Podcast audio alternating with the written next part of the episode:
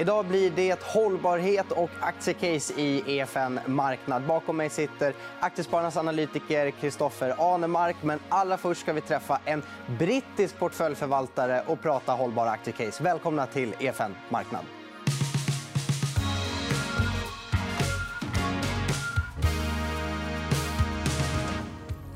Catherine Davidson, you are a portfolio manager at Scruters, which is a British multinational asset management company, and you are the lead portfolio manager for global sustainable growth. So today's topic is sustainability. First of all, Catherine, thank you for being with us today. Thank you for having me. Uh, what's your view on the Nordics as a region when it comes to uh, ESG stocks and sustainability? It's a pretty easy one because um, the Nordics were early pioneers on ESG, um, led by big institutions like Norges. Um, the is good, the companies are really accessible, and the management teams generally seem to kind of get it on, on why you need to do this. Um, and you, you'll know that you're very highly ranked by MSCI and all the other ratings agencies. Um, though it is interesting when I look at Sweden specifically that, that some of the ratings agencies don't like the fact that you have the big controlling stakes held by your investor groups, whereas we regard that as a good signal for governance because they're great long term stewards of capital. Okay, so there you have found something that you like more than others, maybe. Yep, it's always good to be different. Uh, what's the typical characteristics for stocks that you're looking for? What takes for you to feel that we need to buy this? So global sustainable growth is um, it's a high conviction portfolio. So we only have about 30 to 50 names in the portfolio. So they have to be quite special companies. They have to be exceptional, really, both in terms of their fundamentals and their sustainability credentials. You know, these are stocks that we want to own for three to five years plus. So we have to be confident that they're going to be good stewards of capital over time. Um, and for us, it really comes down to two key things we're looking for on the sustainability side. Firstly, companies that are run for the long term with management teams that are incentivized to think about a long term view rather than just next quarter's earnings. And secondly, companies that are run with regard to all of their stakeholders, not just their shareholders. And what gets me really excited is where I can, when I talk to a management team and they are clearly committed, you know, personally to this and can explain why that stakeholder centric view is integral to their business case. You know, ideally, why it's a source of competitive advantage to them. Um, so that's what gets me excited to find a company where it's really part of the DNA rather than just a reporting thing. Um, but I would say that the sustainability bit is it's a necessary condition, but not a sufficient condition, because for stocks to generate alpha, they also have to have an attractive valuation and the right risk profile. So I've got a long wish list of stocks um, that tick all the sustainability boxes, but that I don't want to hold with live money today. Do you have any examples of stocks that ticks all the boxes that you need to? well, I've got about 39 examples of stocks that we hold in the fund that tick all those boxes, but uh, I imagine you're particularly interested in the Nordics names, yeah, right? Yeah, yeah, exactly. Um, I mean, I have to be, I have to give my disclaimer up front, otherwise my compliance team will kill me. So um, I'm obviously not giving investment advice, but these are publicly disclosed holdings that we have in the Nordics. So we've got um, we've got three names in the portfolio at the moment. Firstly, Vestas, which is you know, the Danish wind turbine company, obviously really popular with sustainable investors. I'm sure you wouldn't be surprised to see that in the portfolio. Um, and the questions around that are often around the valuation. Um, but it has had quite a big pullback recently, and we do think that the wind wind industry is just set for such massive growth and has seen quite a lot of consolidation relative to other areas like solar. So there should be good long-term profitability there. Um, the second name that we own is Tomra, which might be a little less familiar. It's a, a mid-cap Norwegian name that they're, they're pioneers in the circular economy. So they're the market leaders in uh, reverse vending machines for when you return a, a plastic bottle, um, and they also run recycling systems. Um, and it's a really interesting little company because it's a clear market leader in that rapidly growing niche. Um, and they have kind of a network effect because they install these vending machines in a lot of different locations and then they have an ongoing service revenue stream. Um, so that's one we like. And uh, lastly, um, perhaps a less obvious name for a sustainable fund would be ASSA ABLOY, mm-hmm. which is a name that we, we purchased towards the end of last year, um, partly to you know, increase our cyclical exposure and you know, to a reopening recovery story in the fund um, because ASSA ASSA makes entrance systems for, for anyone who's not familiar, which is basically a glorified way of saying doors and locks. Um, I'm sure they'd be cross with me for dumbing it down that much. but they have quite a lot of exposure to commercial real estate and to hospitality, which has weighed on the stock in the last year, um, but should set them up well into a recovery. And from a sustainability point of view, it's you know it's a very well run Swedish company, um, and I think there's actually underappreciated positive externalities from security systems. So that's a name where we're, we're pretty interested at the moment as well, and it's starting to work quite nicely. Just a quick question about uh, Tomra. In, in, Sweden, it's standard. You always find these vending machines at any supermarket. Do you think there's a possibility that that will be kind of a standard in even more regions and countries uh, in the future? Uh, certainly hope so. That's uh, that's part of the investment case. We're seeing more and more countries passing those kind of regulations. Uh, so big chunks of Australia have, rolled it out. Um, it's moving across Europe. I mean, I've never seen one, and uh, the fact that we don't have them in the UK yet is is somewhat surprising. But it tells you how far this market has got to go. Uh, I can promise you that uh, all of our viewers have seen them so, because they're so common in Sweden. But, but really? yeah, they are. Um, is there any stocks internationally that you like right now? I would say that it's a really difficult environment for stock picking you know, the world over at the moment. So there are obviously names that we like and that we own, um, but in the last few months, it, it's definitely got trickier. I think so. We we started the year where there was quite a lot of um, attractively valued stuff in that sort of more recovery reopening basket. But those names have run quite a long way now, and now they're pricing in more reasonable scenarios, um, especially given what's currently going on in Europe. We still seem to have a lot of uncertainty.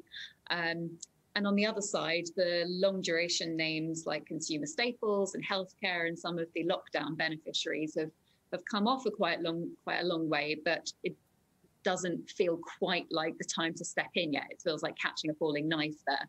So um, I have to say we're not overburdened with um, with screaming buy ideas, but we're trying to be quite stock specific. You know, looking for companies with um, you know, self-help potential and idiosyncratic stories um, that aren't just reliant on the macro environment. Mm. And the valuations of this sector has gone, um, gone up rapidly some people are talking about a green bubble. Are you seeing any tendencies of that? Yeah, it's definitely it's something that I've been been asked a lot about in the last six months, um, and certainly, especially especially towards the end of last year and the beginning of this year, there were some areas of the market that had gotten really stretched. So, particularly things like electric vehicles, parts of the renewable space, and the fact that you'd seen this sort of indiscriminate re rating across the names with that exposure and the involvement of retail investors, it was starting to feel quite bubbly. Um, as we've had this rotation a bit more into value, those names have on average, I think, come off about 20%. So they're still up a very long way versus a year ago, um, but it's slightly less frothy than it was, I would say. Um, and there's also the fact that you, you can't just look at the valuation multiples in isolation, you know, because there are you may be justified to have a high multiple today if that's discounting a much longer, uh, higher for longer growth. So while that universe is still trading at quite a big premium to the market, um, a lot of those companies are also going to grow faster and more consistently over the next five or 10 years, which would justify a premium. Um, I think I think it does point, however, to the advantage of having a bit of a more flexible conception of sustainability.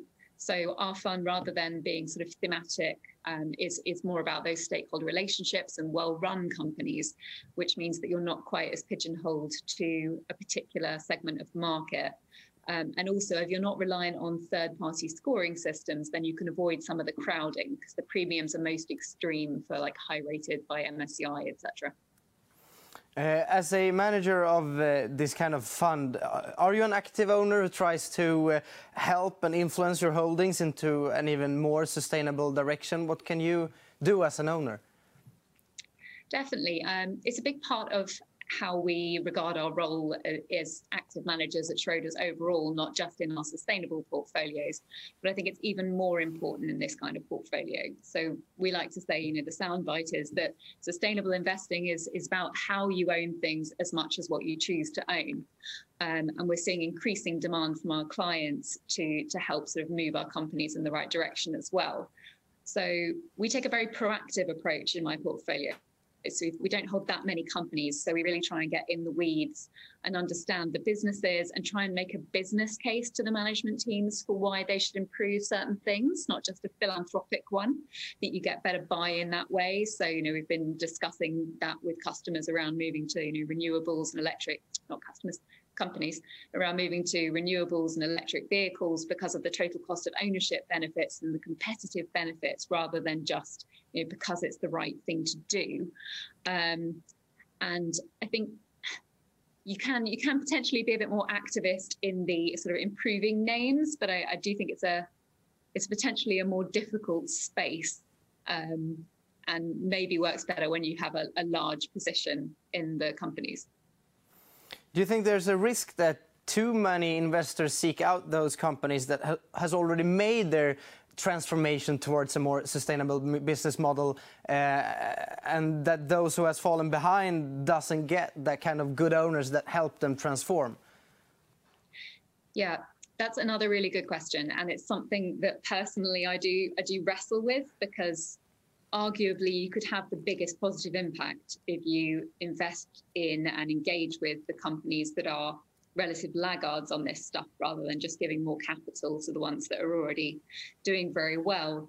Um, and it doesn't really benefit wider society if things like tobacco and fossil fuel assets all being all end up being owned by private owners or owners that don't care about this kind of thing. Um, but I, I, don't think we're going to get to that kind of extreme because as capital markets are sort of flowing in that direction, then the valuations will become more attractive on those kind of laggard names, which will encourage um, you know, managers who maybe don't have a sustainability mandate to invest there and realize the return from moving them in the right direction. And it's really interesting. We're actually seeing um, the, the share prices and the market moving against them is obviously painful for the managers of those companies um, and for their cost of capital because we're having the companies reach out proactively and say, you know, I've got a tobacco company. What can I do to make myself investable in an ESG fund? Which is obviously a very, very tricky question and probably not going to happen. But um, we are seeing those laggards increasingly engaged in the idea of improvement I think ultimately it comes down to your clients and what they want, whether you invest in those transitioning companies or in the sort of best in class names. So for my fund, it's a sustainable fund, and my clients don't want to have their money um, in those kind of names that they they have an ethical issue with.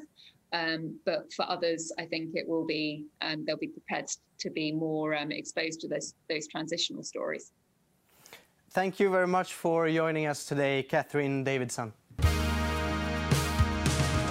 Ja, och nu över till någon helt annan. Kristoffer Anemark, välkommen till studion. Tusen tack, kul att se dig igen. Ja, det, detsamma, detsamma.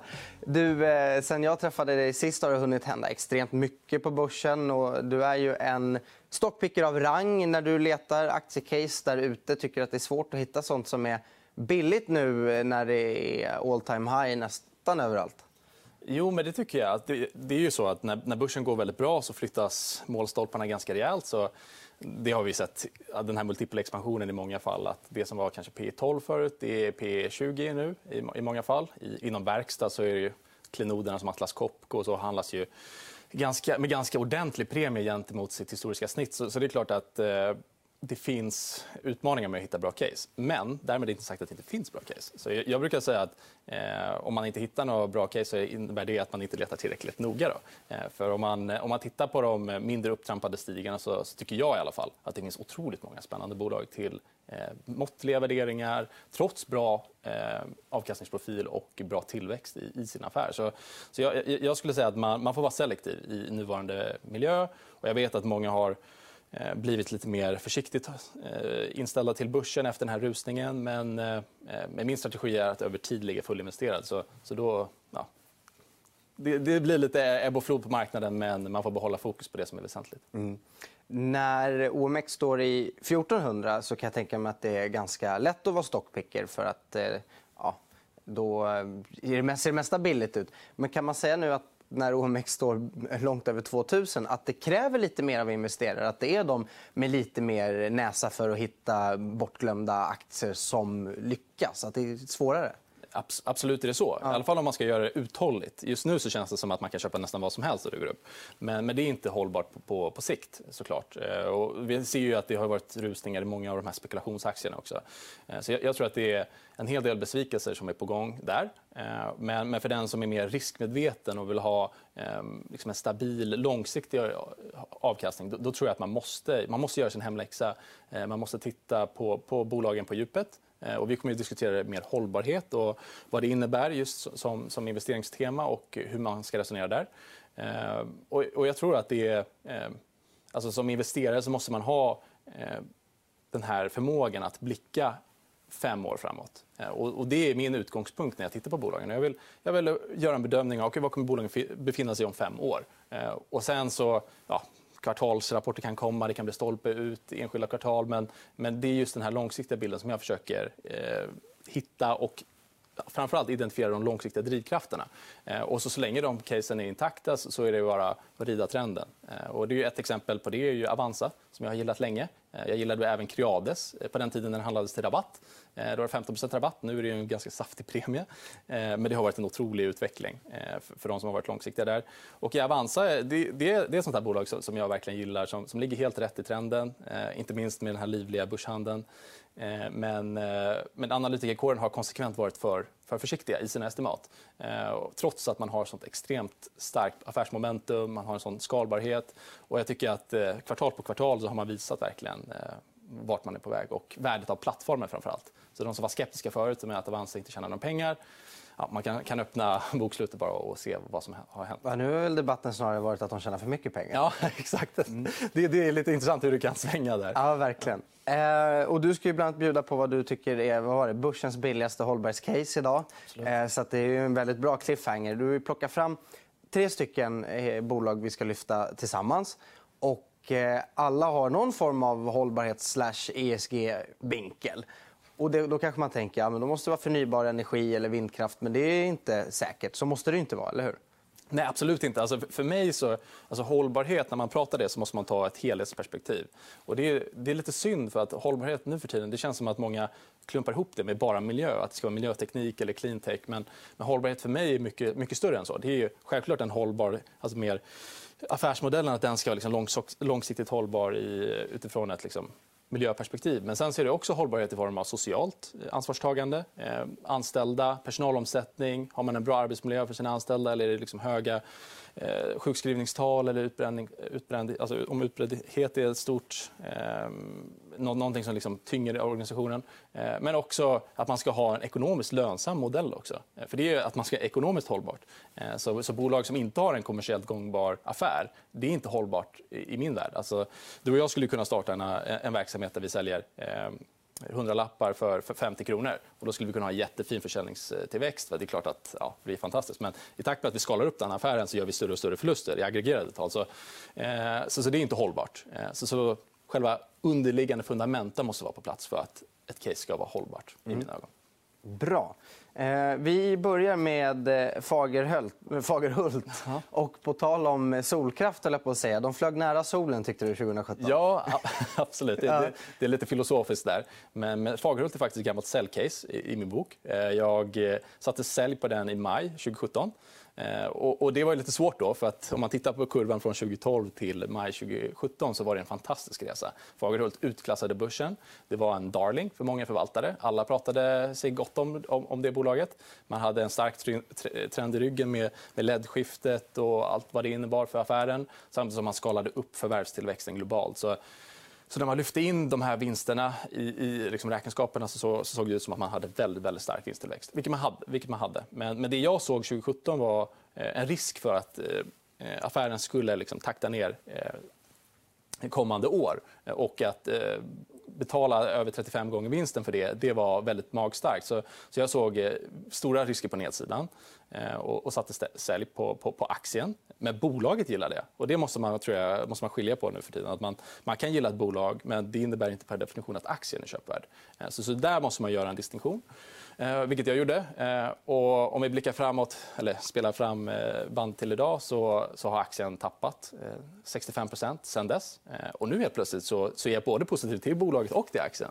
Så, så det är ett, ett bolag jag har börjat skriva om här för, för två veckor sedan eh, som jag plockat in i vår kortsiktiga portfölj. Eh, och nu tycker jag förutsättningarna är väldigt bra för Fagerhult. Eh, och då kan man fråga sig, belysning, är inte det en mättad marknad? Och LED-skiftet har redan varit och till viss del även på gatubelysningssidan när man har eh, skiftat bort eh, de här kvicksilverbaserade lamporna. Men om man tar ett bredare perspektiv på hållbarhet och på belysning så skulle jag säga att belysning gör otroligt mycket för människan. Eh, belysning är Eh, kritiskt. Både på liksom arbetsplatsen, att man måste ha rätt belysning och ta hänsyn till reflektiva ytor och så, så att man håller sig pigg och alert och man kan arbeta en hel arbetsdag. Eh, men också i, i inlärningsmiljöer, skolor, universitet, eh, bibliotek. Väldigt viktigt med, med rätt typ av belysning. Eh, och Eh, om vi tar även gatubelysning så är det en annan sån här för tryggheten och säkerheten. Att man har upplysta gator och torg, eh, att man har eh, skogspartier som är upplysta. Så det skapar väldigt mycket positiv, positiva aspekter för människan. Och, och Fagerhult har ju ett otroligt kunnande inom belysnings, på belysningssidan. Man har ju en historik som sträcker sig tillbaka till 1945. Man har hållit på väldigt länge med det här. Och sen det som har hänt de senaste åren är att affären har haft det lite motigt och så gjorde man ett stort förvärv i Italien 2019. Och det var väldigt dålig timing på, på det förvärvet av Igosini. Ett väldigt bra bolag med, med liksom fina marknadspositioner och bra varumärken. Men eh, med timingen blev ju dessvärre illa vald. Eh, och man, man betalade ganska mycket för det också. Eh, så det var precis ett år innan covid slog till och lamslog hela italienska ekonomin. Eh, och, och, och det, det påverkade dem väldigt, väldigt negativt. Men om vi blickar framåt då, som, som vi ska göra som investerare så, så tycker jag att helt plötsligt på när, när Fagerhult har ett eh, marknadsvärde på 8 miljarder, eh, försäljning, normaliserad försäljning eh, runt 8 miljarder, eh, då, då är det en helt annan femma här. Och man har amorterat ganska bra på, på skulden också. Så man har ungefär 2 miljarder i nettoskuld om man justerar för, för leasing. Då. Så, eh, nu helt plötsligt så, så, är det en helt annan kalkyl. Eh, och om vi blickar fem år fram, eh, som jag gillar att göra, så, så räknar jag med att bolaget kommer kunna omsätta runt 10 miljarder. Eh, och historiskt så har man gjort runt 8-12 i rörelsemarginal. Som lägger oss mitt i spannet där, 10% så innebär det 1 miljard i potentiellt rörelseresultat om några år. Och då helt plötsligt, med, med nuvarande värdering, så ser det väldigt, väldigt attraktivt ut för att vara ett ESG-bolag. Så, så man har ju, dels har man ju sina produkter som man sparar väldigt mycket elektricitet. Och den renaste kilowattimmen är den kilowattimmen som aldrig behöver produceras. Eller hur? Eh, så med Fagerhults produkter och, och lösningar så, så kan eh, fastighetsägarna spara väldigt mycket energi. Eh, och energi påverkar direkt deras lönsamhet också. Så det finns liksom starka drivkrafter i det här. Och även om LED-transformationen till viss del redan skett försäljningsmässigt så innebär det fortfarande att på stora delar av marknaden så är det fortfarande gamla lösningar som gäller. Så I Europa så uppger bolaget att en tredjedel av fastigheterna bara är liksom LED-baserade fullt ut. Så det finns en, en, en otrolig liksom tillväxtpotential här kommande år. Mm. Inte minst nu när EU har identifierat att just fastighetssektorn, eh, det, finns, det är mycket som behövs göras där för att eh, öka energieffektiviteten. Så tittar vi på börsen så har vi ju de här eh, uppvärmningscasen. Och det är ju Nibe. Det har blivit ett solklart ESG-case. Och ventilation. Lindab har blivit ett ESG-case också. Ett bolag som jag gillar också.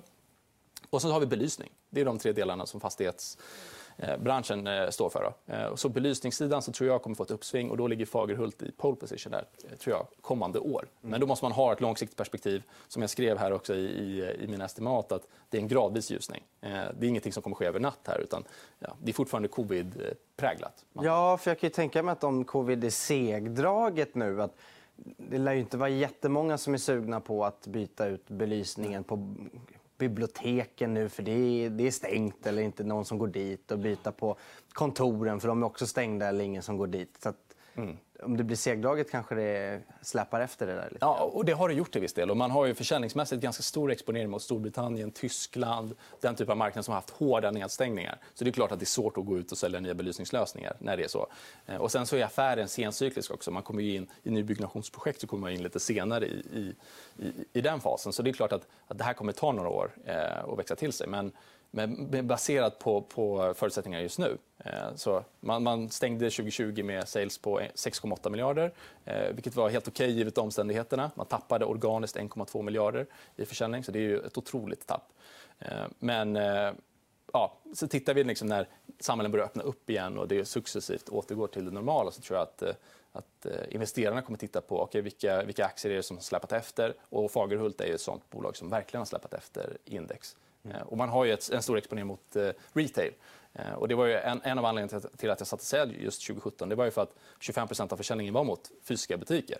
Eh, och den riskbilden fanns inte i värderingen då, men nu är den definitivt inprisad i, i nuvarande kurs. Så, eh, så jag tror att efter covid så kommer det bli ett, eh, ett uppdämt behov. Och butikerna kommer verkligen se över sin, sin affär och förstå att det fysiska mötet ställer helt nya krav. För när vi kommer tillbaka liksom från från att sitta hemma och stirra in i väggarna så vill man ha en upplevelse. Och då är belysning otroligt centralt i det. Eh, och det är psykologi framför allt. Eh, så man kan göra, jobba med olika färger, bra belysning och allt möjligt så, det, för att skapa den här eh, attraktiva försäljningsupplevelsen. Mm. Ja, men vi hoppas att eh, läget eh, ljusnar för dem ja, det, man kan göra många ordvitsar här. Och, och, vi har ju Latour i ryggen ja. eh, som en otroligt bra långsiktig ägare. Och det här har egentligen varit sorgebarnet i Latours portfölj. Så, så jag är övertygad om att med den här ägarbilden, den här ledningen, man fick en ny vd i form av Bodil här för, för, för, några år sedan, så, så tror jag att man kommer vända den här skutan. Och det är ingen som pratar om Fagerhult nu. Nej. Det var ju annat 2017 när alla var väldigt positiva och nu är det ingen som tar i det. Så, så jag gillar den här typen av fall när man, när man kan hitta ett bra bolag eh, där man får hela den här ESG-potentialen gratis. Eh, för det är inte inbakat i kursen överhuvudtaget. Så, så den här aktien skulle kunna dubblas och lite därtill mm. om man har tålamod. Nästa bolag då, eh, Hartman. Äggkartonger i, ja, det är de vi ser i våra svenska butiker. De här eh, någon slags kartongfiberliknande. Eh, vad, vad är det du gillar med Hartman? Eh, Hartman är också ett bolag jag har följt länge. Eh, jag började titta på det redan eh, 2013-2014. Så jag har följt det eh, på distans ganska länge. skrev om det i tidningen Aktiespararen 2016. Och Hartman är egentligen ett bolag som är fantastiskt eh, oupptäckt. Alltså det är ett, ett kvalitetsbolag av rang. Man har levererat otroligt bra vinsttillväxt, eh, otrolig mar marginalförstärkning de senaste åren. Eh, man rullar ut en global förvärvsoffensiv, men värderingen är liksom P12, rull 12. Eh, så det är börsens billigaste ESG-case, definitivt. Eh, och varför gillar jag Hartman? Då? Jo, själva affärsmodellen är helt cirkulär. Det man gör är precis som du säger, är fiberbaserade äggkartonger. Eh, och det här är ett kretslopp som är naturligt. Man lämnar kartonger och annat och tidningspapper och så gör man det om det till fibermassa och gör äggkartonger av det. Så man kan fortsätta med det här i, för evigt egentligen. Och kundbehovet är, är liksom, vad ska jag säga, det är väldigt långa produkt, produktlivscykler. Liksom. Äggkartonger förändras inte nämnvärt över tid. och det man konkurrerar med, eller mot framför allt i Nordamerika, det är ju de här plastbaserade äggkartongerna. Jag vet inte om du har sett den plastbaserade äggkartongen men det är vanligt i Sydeuropa också. Ja, jo, men det har man väl någon gång när man varit utomlands sett ja, den. Eh, och det som är så spännande här, om man kan tycka att äggkartonger är spännande, det är att eh, hållbarheten, om vi talar rent produktmässigt, är så mycket bättre i de fiberbaserade produkterna. Så Hartman har ju lite videos på Youtube om man är lite sugen på det, att man kan faktiskt stå på deras äggkartonger. Ja. Men om du testar ställa det på en, liksom, en plastbaserad äggkartong, då, då blir det kras och då går äggen, äggen sönder. Eh, så, så, det är både hållbarhet i form av att affären är hållbar över tid för att den är miljömässigt sund och eh, eh logisk. Eh, men den är också hållbar i form av att produkten är så mycket bättre än Eh, alternativen. Eh, och man är en global ledare här. Man, är, man har fokuserad affär. Man har hållit på med det här i över 100 år. Eh, och man har en lönsamhet som imponerar på många, tror jag. Men, men som sagt, inte upptäckt alls. Bland svenska institutioner är det egentligen bara Landebo som har pratat om det sen, sen jag skrev om det 2016. Så, så jag tycker att om man är långsiktig och vill ha ett bra och stabilt bolag så ska man nog titta på Hartman. Och de har nyligen förändrat sin utdelningspolitik eh, där de ska vara ännu mer aggressiva på förvärvssidan och de investerar otroligt mycket i sina fabriker. De eh, öppnar nya fabriker i Sydamerika nu. Eh, Också så kapaciteten ökar väsentligt. Så, så det är ju ett viktigt nyckeltal att hålla koll på. Så om du ökar liksom produktionskapaciteten, efterfrågan växer, då helt plötsligt så, så, så, så kan du få den här marginalexpansionen att fortsätta som de har gjort. För det är ju ehm, ja, det är en volymaffär. Eh, och med de här förvärven som man har gjort i, Indien. Indien är ju eh, världens, en av världens största konsumentmarknader. Jättespännande. Man betalar inte mycket för, för att komma in där. Eh, bygger, liksom, etablerar produktionskapacitet lokalt. Kan ut, utveckla den affären över tid. Samma sak i Ryssland. Eh, så, så jag ser en, en fantastisk serieförvärvare här eh, till, till lågt pris. Eh, där risk-reward är verkligen till vår fördel. Sen kan man tycka att, att det kanske har varit lite covid-boostat under, under 2020 för att konsumenterna har varit hemma och ägg är ett fantastiskt livsmedel i den meningen att det är en vitamincocktail. Eh, så när man prioriterar bort mer dyra alternativ som kött eller charkprodukter till förmån för ägg, då, då går ju försäljningen upp. Och särskilt när konsumenter går till dagligvaruledet och köper ägg snarare än att gå till restauranger. Så just deras premiumförpackningar har ju verkligen gynnats av det här. Eh, så man, det har varit lite bunkringshets på ägg också. Eh, men, men eh, även, även bortsett från den boosten så, så är, är det underliggande affärsmomentet så starkt. Så, så, jag är inte rädd för FS-estimaten 2021, alltså i år eller 2022. Även om marginalen kanske kommer komma ner lite. Så jag räknar med 15% marginal framöver istället för ja, deras 16 eller 17.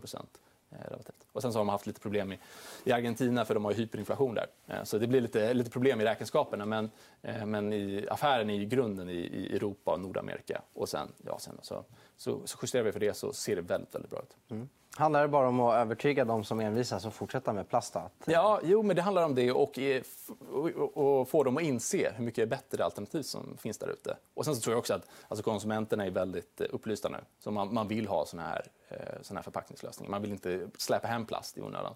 Eh, så, så jag tror att det, det ligger rätt i tiden och man har gjort, eh, man har gjort det väldigt bra. Ett danskt bolag, liksom, välskött. Så har vi både ett svenskt och ett danskt ESG-case. Ja. Och då passar det väl bra att gå till Norge, ja. Eh, där vi hittar Orkla. Och, eh, du har ju gjort en jättefin uträkning av eh, hela bolaget, så kallad sum of the parts, där du delar upp alla olika typer av verksamheter och så sätter du en prislapp på varje. Och det som fångar mitt öga när du har gjort den här, för jag har ju fått tjuvkika, det är ju att du sätter en ganska hög prislapp på Jotun. Ja. Varför då? Det är färg tillverkare eller Sverige-återförsäljare, eller på att säga. Vad man Absolut. Kalla det. Eh, om, man, tittar på Orkla, eh, det är ett av Nor Norges största bolag. Eh, marknadsvärde på nästan 90 miljarder norska.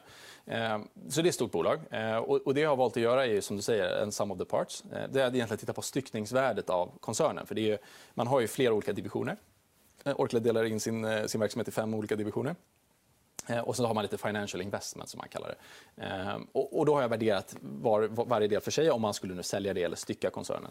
Och det som är så intressant i det, eh, när man gör den här lilla övningen, det är att man just ser värdet i, i Jotun. För Jotun är en färgtillverkare som, som har en global affär, otroligt stabil verksamhet.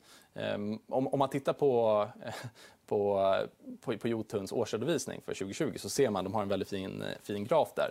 Eh, sen 1972, vilket otroligt försäljningsmomentum och marginalexpansion man har haft över tid. Så det är liksom inte bara en engångsföreteelse utan det är ett väldigt välskött bolag eh, som ligger rätt. Och som du var inne på innan vi började spela in så, så ligger de rätt i konsumentledet också. Så det har varit en covid-vinnare när folk har målat om hemma.